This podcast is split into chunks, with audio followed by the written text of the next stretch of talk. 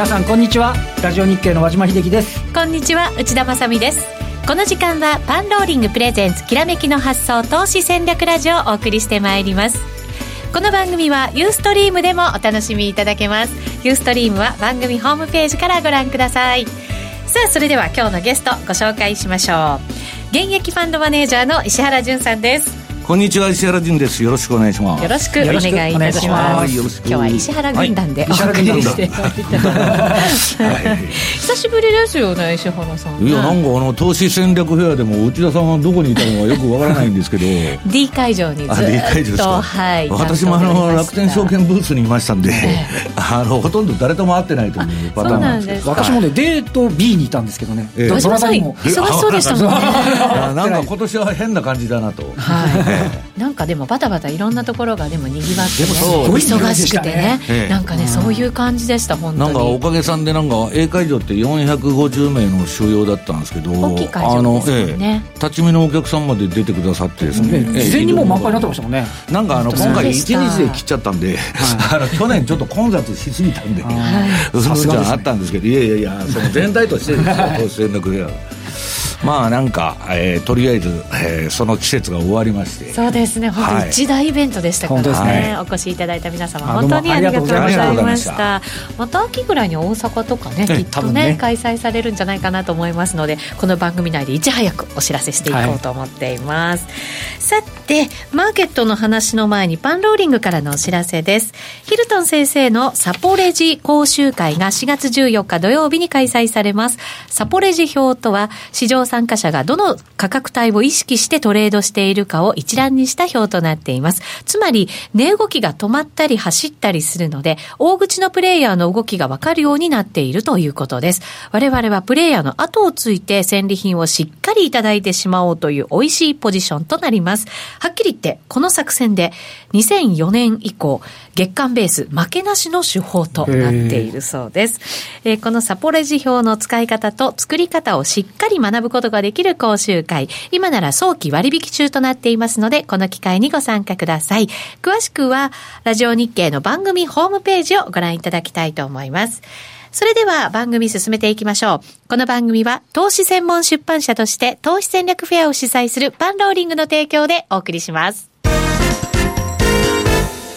さあ、それではまずは今日の東京マーケット、和島さんに伺っていきます。日経平均144円飛び7銭高、21,968円当選で高値引けとなりました。ね、あのー、これ日経平均で見てもそうなんですけど、トピックスで見ると、あの、はい、昨日はわずか1円、あの、寄り付きより引けのが、あの、1ポイント上がったんですけど、トピックス、はい、その前までは、8日連続で陰線なんですよ。だからね、寄ってずる、寄ってずるって高くてもなってたんですけど。日経平均も陰線の日ね、多かったですもんね。で、あの、今日、あの、日経平均は昨日、あの、直近で抜けてたんですけど、トトピックスは東証株価指数の方は25日線を1月29日以来の回復。はい。で、4、え日経平均の4連投は今年初。なんとなく。そんなんでしたっけ？なんか、え、今年初なんですか？初、初4連投。えー、やっぱりね、ちょっといろんなことがあって、ということですけど、まあ、あの昨日のね、海外は、あの、ナスダックがまたね、あの、史上最高値更新。ダウはね、ちょっと一服になっちゃいましたけど、えー、為替も今日は、あの、午後からちょっと安定的にはなってぐっと伸びましたよね、またドル円に関してはね、ね上に。で、まあ、昨日あたりはね、森友の問題がどうなるかっていうのは、一つまた、なんか、あうん立ち込めちゃいましたけど、なんとなくそれも、なんか、こう、織り込んできたみたいな形で、少しね、あのこう一息ついたような一日ではなかったかというふうに思いますね。はい、トピックスでも今、チャート見てるんですけど、25日線はまだ下向きだし、でも5日線は上向き。ようやく、うん、ようやくだけど。出せただけでもって感じですね。昨日のムードだと、これ、トピックスの方見ちゃうと、また押し返されちゃうのかなみたいなね。ねここで抑えられてきましたからね。はい、感触なんで、はい、だから1月29日まではあのずっとサポートラインだったんでね、ちょっとこれがレジスタンスに変わっていこう、まだね、予断許しませんけどね。はいとりあえずなんか一息呼吸はできるようになったかなっていう感じでしょうかね。落ち着いた感じですかね。はい、でもどうなんですか？いろんなことが落ち着いてきたら、はい、改めて新規の買いが入ってくるなんてことは期待していいのかどうなのか。ね、一つ言えるのは、あの、やっぱりダウは少しまだ、あの、もやもやしてますけど、ナスダックが最高値を取ってしまったっていう。あれね、ビッグファイブ指数だけむちゃくちゃ強いんですよ。えー、まだハイテクのところが。だから、あの、まあ、他の銘柄下げててもね、あそこの一角、まあ、ハイテクのノロジー株の一角だけはなかなか崩れないと。はい。いうことで、私もまあ、個別銘柄そっちの方だけやってるんですけど、本当強いです。強いけど、まあちょっとバリエーション的には変えないと、まあ、テクニカルでやってるだけでですね、あのちなみにフィラデルフィア半導体株式、いわゆるソックスっていうのも7連と、はい、あそうなんですね、そこはでも追い風ですよね、いやもうあのハイテクのところはね、今、カリフォルニア州がものすごい人手不足で、まあ、賃金も上昇する、まあ、そっちのセクターはね、まあ、そこのとこだけはいつも景気いいということですね。雇用統計もね、まあよかった、はい、まああれは全体になりますけど、うん、だけどなんか私のまあ関連する不動産ファンドとかに聞いてると、ちょっとそっちの方が陰りが出てきて、今、ロンドンの高級住宅地がすごく不動産下がってるんですけど。高かったですもんね。えー、あ、下がり始めちゃったんですか、ええ。ー、もうずっと下がってて、なんかね、中国人が買うとかいう話だったんですけど、それもね、あんまりまあ、あの買いが入ってないみたいで。結構なんかチャイニャマネーいろんなとこ抜けるんじゃないかみたいな話もね、あったりしましたけど、まあ、どうなんでしょうね。ねその、まあ、中国代表するような、まあ、国営企業というか、まあ、コングロマリットが、今、まあ、資金繰りに詰まってるとかね、いろんな、まあ、ことが出てるんですけど、ただまあ、あの、全般的にはね、まだ金余り相場が続いてるんで、おしめはまあ買うし、この前あの、とにかくあの、1000ドル、1500ドル安の相場やった時に、まあ、アメリカも PK を入れたんですね。ステルス QE というか、はい、まあ、110億ドルの、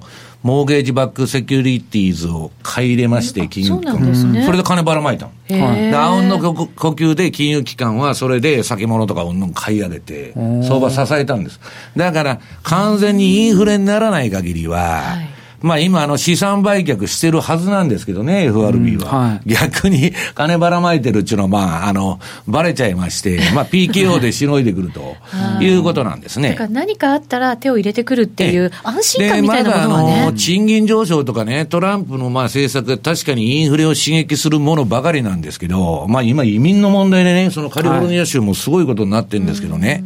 ただ、実際に賃金が上がってくるのは、年後半じゃないかと。今年の後半、うん、だ。だから今のところ景気指標はそんなに悪くないし、まあ雇用統計なんかもいいと。はい、で、賃金もそんな上がってないということで、はい、まだね、ゴールディーロックス的なまあ続きがまあ半分。で、この前市場が発した警告に、えー、注目する向きが半分みたいな感じで、で、まあ、市場参加者が少ないですね。だからまあ、日経平均もどう見るのかって、ここに来て、まあ、政局の問題がさっきそうですね、出てきてるんですけど、これまだね、消化できてないというか、そうですどうなるか分かんないと。確かにね、もやもやはしてますからね。ああとあれなんですね、マーケット的に言うと、今、こう日本でもハイテク株はあのこうテクノロジーの半導体とか、はい、あのファクトリーオートメーション系のとか、すごい強いんですけど、逆にあの、まあ今日はさすがにあの買われている部分はあるんですけど、あの三菱 UFJ とかメガバンクとかね、うん、直近がもう、あの安値ですからね。長短スプレッド縮むと、アメリカもすぐあの金融機関売られちゃうんですけど、ね、しかも多分海外勢が売ってる臭い部分がね、どうしても時価総額で起きて流動性の高い部分なんで、この銀行のあたりは、まあ、完全にそうでしょうね。ね。はい、そこでちょっと少しこう、明暗がまだあるような感じはね。もちろんしてくると、まあ、ただ、物色が少しこう、ちょっとでも出てきていること自体は、まあ、前向きに捉えた方がいいのかなっていう感じはししないじゃないですけどね。はいまあ、少しずつ、少しずつ動き出しているということですね。さあ、それではこの後はゲストコーナー、石原さんにじっくりお話を伺います。改めまして今日お招きしているゲスト、現役ファンドマネージャーの石原淳さんです。よろしくお願いいたします。石原淳です。よろしくお願いします。よろしくお願いします。早くもアメリカの話などなどいただきましたが、はい、今日もそのあたりからいきますか？あの、今の相場そんなに売られないなというようなレポート書いてまして、ただしまあ強いという感じでもなくてですね、まあひたすら空中戦の乱高下じゃないかということなんですね。はい、でまああの、ニューヨークダウンが1000ドルとか1500ドル下がった時の要因というのは何かというとですね、まあ、長期金利の急騰。はい、アメリカまあ、あの、トランプの減税だとか、まあ、インフラ投資ということで、アメリカの、まあ、あの、影の部分ですね、はい、借金の方に焦点が当た当たっちゃいまして、財政赤字だとかね、双子の赤字の方に、はい、えー、焦点が当たって、ちょっとインフレになると FRB ももう動きようがないということで、まあ、ショックが走ったんですけど、はい、この長期金利の急騰がね、これまあ郵送なんでちょっとチャートを見ていただきたいんですけど、1ページ目のチャート。はい。これアメリカの10年国債、長期金利ですね。えー、長期金利の冷やしなんですけど、ここに来てわーっとその2018年に入ってわーっと上がってた上げトレンドが、ピークアウトして、はい。え一旦収束してると。いうことなんですね。で、まあ、そこは、うん、ボリンジャーの中に入ってぐちゃぐちゃぐちゃぐちゃ。まあ、差が、そんなに低下してもいないんですけど、はい、一旦強烈なですね、えー、まあ、金利上昇トレンドは終わったかなと。これ話それてもいいですか、はいあの標準偏差ボラティリティトレードって、金利にもこうやって当てはめて、はい、これもうすべての商品とすべてのあの時間帯ですね、はい、あの1時間でも5分でもですね、週足でも何でも。パラメータ全部同じで、はい、で、売買手法も同じということでやってますんで。トリハマってますね、え。だからまあこれ、金利上昇トレンドがとりあえず終わっちゃったということは、はい、株安も終わったと。うん、で、ただ、トレンドが出てるわけじゃないんで。そうですね。金利上がるとか下がるとか。はい。まあ今までの金利急上昇の調整局面ということなんで、はい、とそうなると、まあ株もですね、はい、えー、今まあそういう感じになってまして、次がなんだっけ、2ページ名が、えー、日経平均の冷やし。うん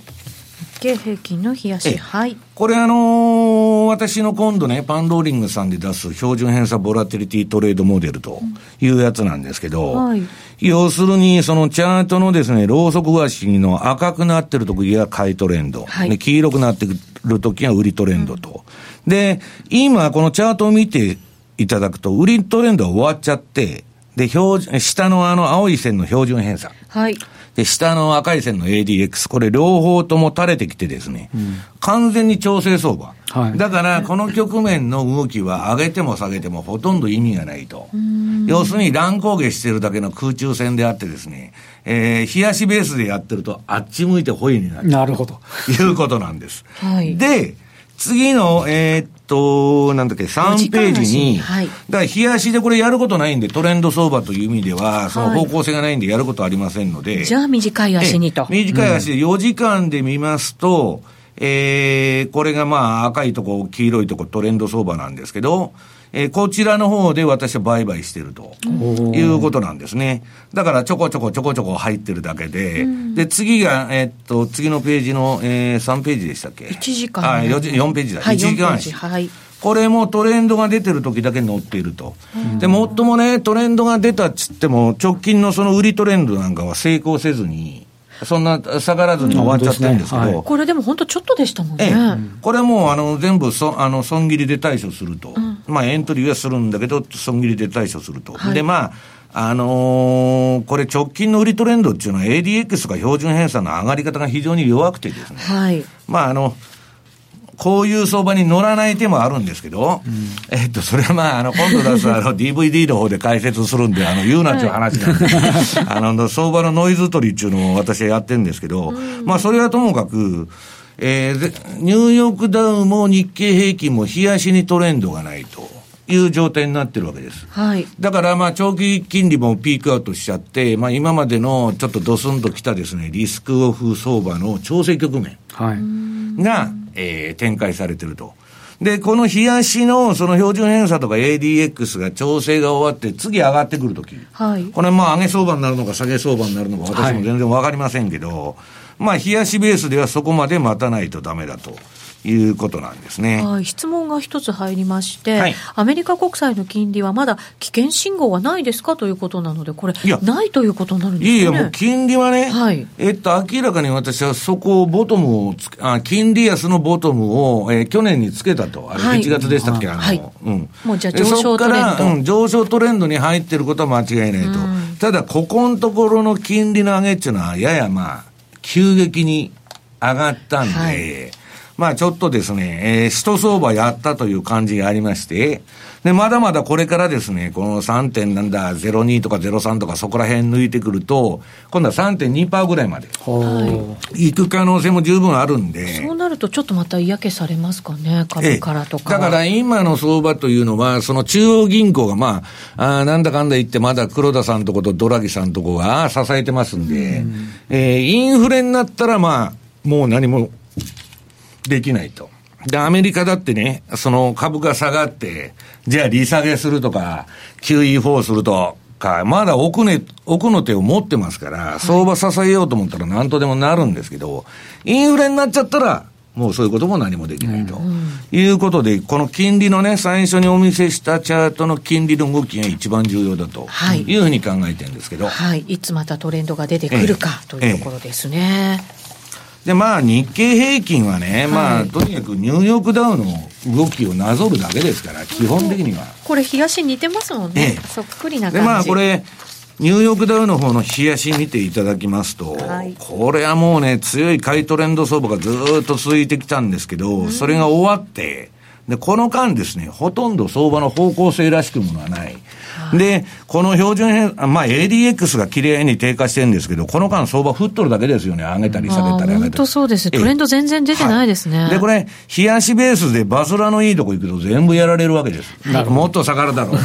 言って、底値叩いたりですね、高値、戻りの高値買っちゃったりですね。まあだからこれが、まあ次のトレンドが出るまではあれなんですけど、非常にね、この、えっ、と、次のニューヨークダウンの4時間足。4時間足、はい。これね、上げても下げても、綺麗なトレンドの循環が続いてるんですよ。本当ですね。何時間かはね、やっぱりで、これ今日の朝のチャートを別にあの、儲かってるとこ儲かって持ってきたんじゃなしに、直近のチャートを今日の朝取った直近のチャートで次1時間足。うんこれまあ、あの、なんだっけ、昨日でしたっけ？昨日でない、おとついか、これ、あの、ニューヨークダウを上げてたのは。うん、えー、っと、あ、雇用統計の日か。雇用統計、金曜日ですか、ね、これが赤くわーっとなってトレンド出てんですけど、はい、それがまあ、ピークアウトして、まあ、昨日下がったんですけど、別にトレンドが出てるわけじゃないと。いうようなことでですね、えー、順張りという意味では、もうこのシグナルに従順に従ってですね、えー、ちょこちょこちょこちょこやってるとい。うことなんですね。はいでも短い足だったらしっかりトレンドも取れるというね。うん、まあ、冷やしにないんで、うん、冷やしにトレンドがないんで、はい、で、まあ、大きなね、トレンドっていうのは、まあ、年間で2回。まあ、冷やしとか週足で出るのはね。それはアメリカ株、それとも日本株いやもう全ての商品が、そういうことですから、はい、そうするとね、これ後のあのコーナーでやりますけど、ATR チャンネルと、はい、要するに相場トレンドがね、しょっちゅう出てくれたらいいんですけど、はいまあ相場の7割はもみ合いみたいな、レンジ相場みたいなね。なるほど。えー、ことが相場の常なんで、はい、まあその間何してるかと。いうことなんですけど、一応、それで順張りという意味では、その日足だとか週足にトレンドなくても、まあ短い足の方で対処して、まあ運用収益を確保していくという、まあ戦略をもう去年からずっと取ってるんですけどね。はい。そうです、ね、この相場、あの、どっち行くか分かりませんので。難しいですよね。えー、こういう時って消耗戦。内田さんじゃないんですけど、酔い腰のポジションは持たないというのは気楽でね、いいなと。えー、でも最近為替も、こう、酔い腰のポジションを持っちゃうと、やっぱりなんか全然雰囲気変わっちゃったりするんですよね。うん、だからまあ、基本的にはね、その長期トレンドがピークアウトした時時点で、はい、為替も株もですね、あっち向いてほいそうになりやすいんですよ。はい、だからもう短い足でパカ、ちょっと参入してね、ハゲタカ戦法じゃないですけど、はい、まあちょっと餌をついばめに行って、もうすぐ撤退と、いうことを今繰り返してるんですね。そうですね。欲張らずにその時の利益をしっかり細かくもリグっていくと。はい。はいで、まあ、これはね、あの、今度、まあ、販売する、これ、今お見せしたチャートは、パンローリングさんから、はい、まあ、インディケーターが2種類出る。うん。あ、2種類も出るんですね。これが標準偏差ボラティリティトレードモデルっつって、私はまあ30年間やってる順張りトレードモデルの、はい、まあ最終形みたいな形で、まあ強いトレンドが出てるときは赤、はい、強い、あ、強い、あ、買いトレンドが出てるときは赤、えー、強い売りトレンドが、えー、出てるときは黄色になると。まあ、チャートもバーもですね。でこ、これでまあトレンドを可視化していくとい。うことが一つ。で、もう一つは、ATR チャンネルと。これ昔から問い合わせが多くてですね、うん、まあこれまであんまりはっきりしたものを、えー、出してこなかったんですけど。これも石原さんずっと長く使ってこられたものなんですか、はい、この ATR チャンネルっていうのは面白いことにですね、まあボリンジャーバンドと似たような働きをしてくれまして、まあ相場が一相場終わりそうなとこっていうのを教えてくれると。で、あのー、これはですね、えっと、相場の転換点を捉える逆張り手法なんです。はい。で、で、その先ほど言った標準偏差ボラティリティモデルが順張りで、相場の方向にひたすらついていくっていうやり方。うんはい、で、これはですね、相場の転換点を当てるシステムなんです。はい。で、まあ、最も全部当たるわけじゃないですよ。でもやり方としては正反対なんですね。それで、えー、っと、これまあ、実際にチャート見てもらえますかね。えっと、ニューヨークダウの、えー、っと、4時間足が出てるのかな。4時間足6ページですね。うん、はい。あ、あ、ニューヨークダウでね、日経平均が出てる日経平均がいいですか？日経平均の4時間足トレード見てください。ちょうど今、先ほどから日経の話してるんで。はい。そうするとね、えー、っと、買いトレンドが出てるところはロー、ローソク足が赤になって、売りトレンドは黄色になってるわけです。はい。で、このチャートの中に、3つの売買手法が実は入ってるで、大きな大転換ポイントを当てると。これはまあ、後の、えっと、郵送の方で紹介しますけど、延長線の方で。で、もう一つは小転換ポイント。相場のね、小さな転換ポイントを当てるということなんです。大きなものと小さなもの。はい、で、まあ大きなものを当てるという意味では、はい、これね、日経のこの4時間足のチャート見ていただくと、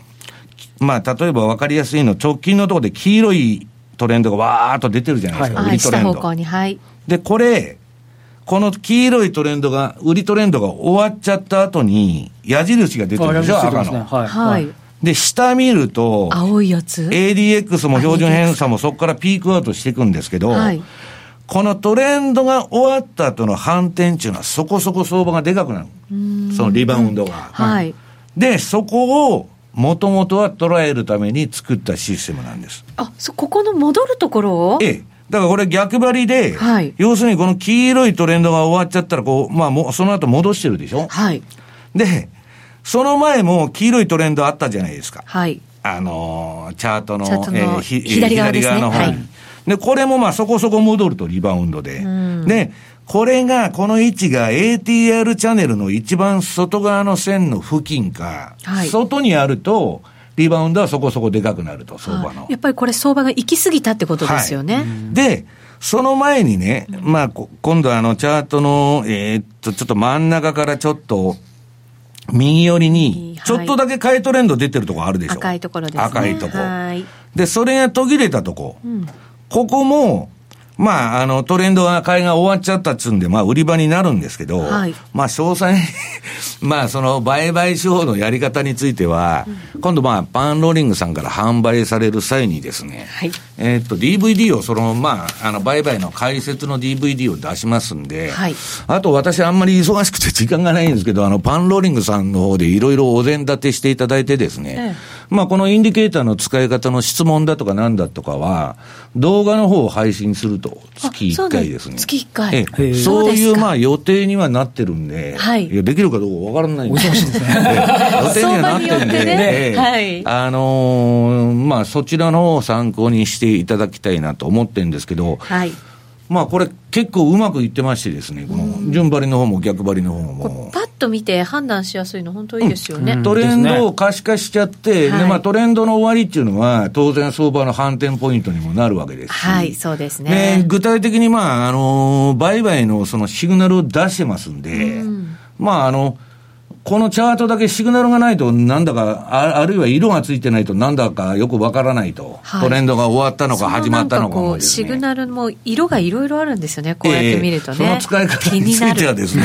まあ、その、詳しくは DVD と動画をね、まあ、見ていただくと、はい、見ていただきたいんですけど。はい、わかりました。私もすぐに教わりたいんですけど、DVD を楽しみに待つことに しようかなと思っております。その DVD なんですが、4月末に発売される予定なんです。予定なんで、まだあの、ま、何も取ってないんでですね。そうだ、これまあ、とりあえずね、あの、投資戦略フェアに来ていただいた方は、あの、これ MT4 で動くソフトなんで、はいあの、インディケーターなんで、あのー、楽天証券の MT4 のみで動くというバージョンを今のところ配ってるだけでですね、すねお試し版をね、はい、えー、っと、パンローリングからは、えー、なんだっけ、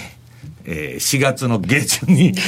一応発売できるだろうと。そう。まあでも一応予定ですからね、まだね。去年からもうできてるんですけど、ずっと。はい。あ、ちょっと。このシグナルのやつはね、うん、モニターを使ってね、一般の人にやってもらってたんです、これで売買を。テストを？うん。みたいな感じで。で、そこそこ、まあ、これでうまく、まあ、売買できるだろうという、はい、まあ、最終バージョンが仕上がりましたんで。そうですか。確信が持てましたか。はい、いや、確信が持てるけど、相場はね、絶対のシステムなんてないんで、まあ、私がまあ考えてるのは、確率のいいとこだけ相場に入ろうということなんで、ね、それが一番ですよね。ええ、もういつもやる必要はないと。はいいうことなんですけどね。それができると私もいいなただまあ、これで順張り、逆張り、両方のシステムが整いましたんで、はい、一応全天候型でどんな相場にも対処できるかなというふうには考えてるんですけど。自分の得意な方選べばいいんですかね、ちなみにね。うん、いや、もうね、どのようにやるかは、もう皆さんのご自由でね、はい、それも自分のシステムの中にこのインディケーターを組み入れていただいてもいいわけです。はい。その私が作ったやつを部分的に入れていただいて、はい、そうですね。最終的には皆さんご自身のですね、投資手法を確立するというのが、一番いいことなんですね。私今、あの、順張り型の、はい、あの、標準偏差ボラティリティトレードをやってるんですけど、はい、もしかしたらこのなんか逆張り型の方が向いてるかもしれないな日本人はね、いや、これね、えー、実際に両方やってもらったら、えー圧倒的にね、この ATR チャンネルの方が受けがいいんです。うん、で、うん、日本人って和島さん、逆張りが好きじゃないですか。大好きですね。いいとこで買いたい、いいとこで売りたいと。相場の天底を捉えたいと。はい、で、逆張り。痛い目にあっちゃうっていう、あの、順張りってアホに見えるんですよ。高値を買ってさらに高値を売ると。結構だって怖いじゃないですか。で、安値を叩いてさらに安値で買い戻すと。えー、で、失敗するとね、こんなとこで買ってるんですそう。だって本当にそこで、えっと、売っちゃったりとか、上で買っちゃったりとかするわけですよ。下手すると壊滅的な打撃を被ると、高値を買うわけですから、あるいは安値を叩くと。だから、えー、っと、なんとなくね、日本人はなんか知性があるような感じで、あの、逆張りのが賢く見えるじゃないですか。いいとこ買ったぞと、いいとこ売ったぞと。いいんですよ。賢く見えなくても儲かりたいんですけどね。えー、私はね、あくまでも相場順張りだと思ってるんですけど。私もそう思いますね。あのー、逆張りしたくなるんですよ。こっちの方がね、受けがいいのは受けがいいんですよ。そうなんですよね。あとこれだから、どこまで戻るのかっていうのが分かる。しかも、喧嘩点を取ると、すごく微笑ましいですよね。そうそうそう安心なんです。ね、私安いところで買ったから大丈夫みたいな。いや、だけどトレンドが出ると安いところがですね、高いところになっちゃうんで、まあそこら辺のね、使い方も含めて、まあ DVD の方で解説したいと思うんですけどね。はい、その DVD4 月月末にパンローリングから発売予定となっていますので、また番組内でもご紹介をさせていただこうかと思いますが、ぜひ皆さんもパンローリングもチェックしていただきたいなと思います。こちらは出版記念セミナーも予定されているというなんか5月の一応連休明けに、えー、まあ、あの、毎回なんか DVD 出すために記念のセミナーやってるんですけど、ね。はい、今年もやるんじゃないかという話でですね、はい、一応まあそちらのは連休明けになるんじゃないかなとい。うことなんですけどね。もしかしたらまた DVD 買った人には優先的にみたいなもですね、最近、人にこういうトレード手法を教えてるんですけど、教えてる人の方がですね、パフォーマンスが良くてですね、みんなに笑われとるんですけど、内田さんなんか、あの、はるか私のパフォーマンスを超えてますから、このね、逆張り型もすごい気になるなと思って、はい、私もチェックさせていただきますので、はい、ぜひ皆さんも番組内チェックしていただいて、そのお知らせをお待ちいただきたいと思います。後日、詳細を公開させていただきます。さてそろそろラジオ番組は終了のお時間近づいてきました。引き続きこの ATR チャンネルについて、はい。はい。えー、ユーストリームでも教わっていこうと思いますのでぜひ皆さんも番組ホームページからご覧になってください。さてラジオの前の皆さんとはそろそろお別れとなります。石原さん一旦ありがとうございました、はい、どうもありがとうございました。和島さんもお疲れ様でございました。来週も素敵なゲストをお招きしてお話を伺ってまいります。それでは皆さんまた来週。この番組は投資専門出版社として投資戦略フェアを主催するパンローリングの提供でお送りしました。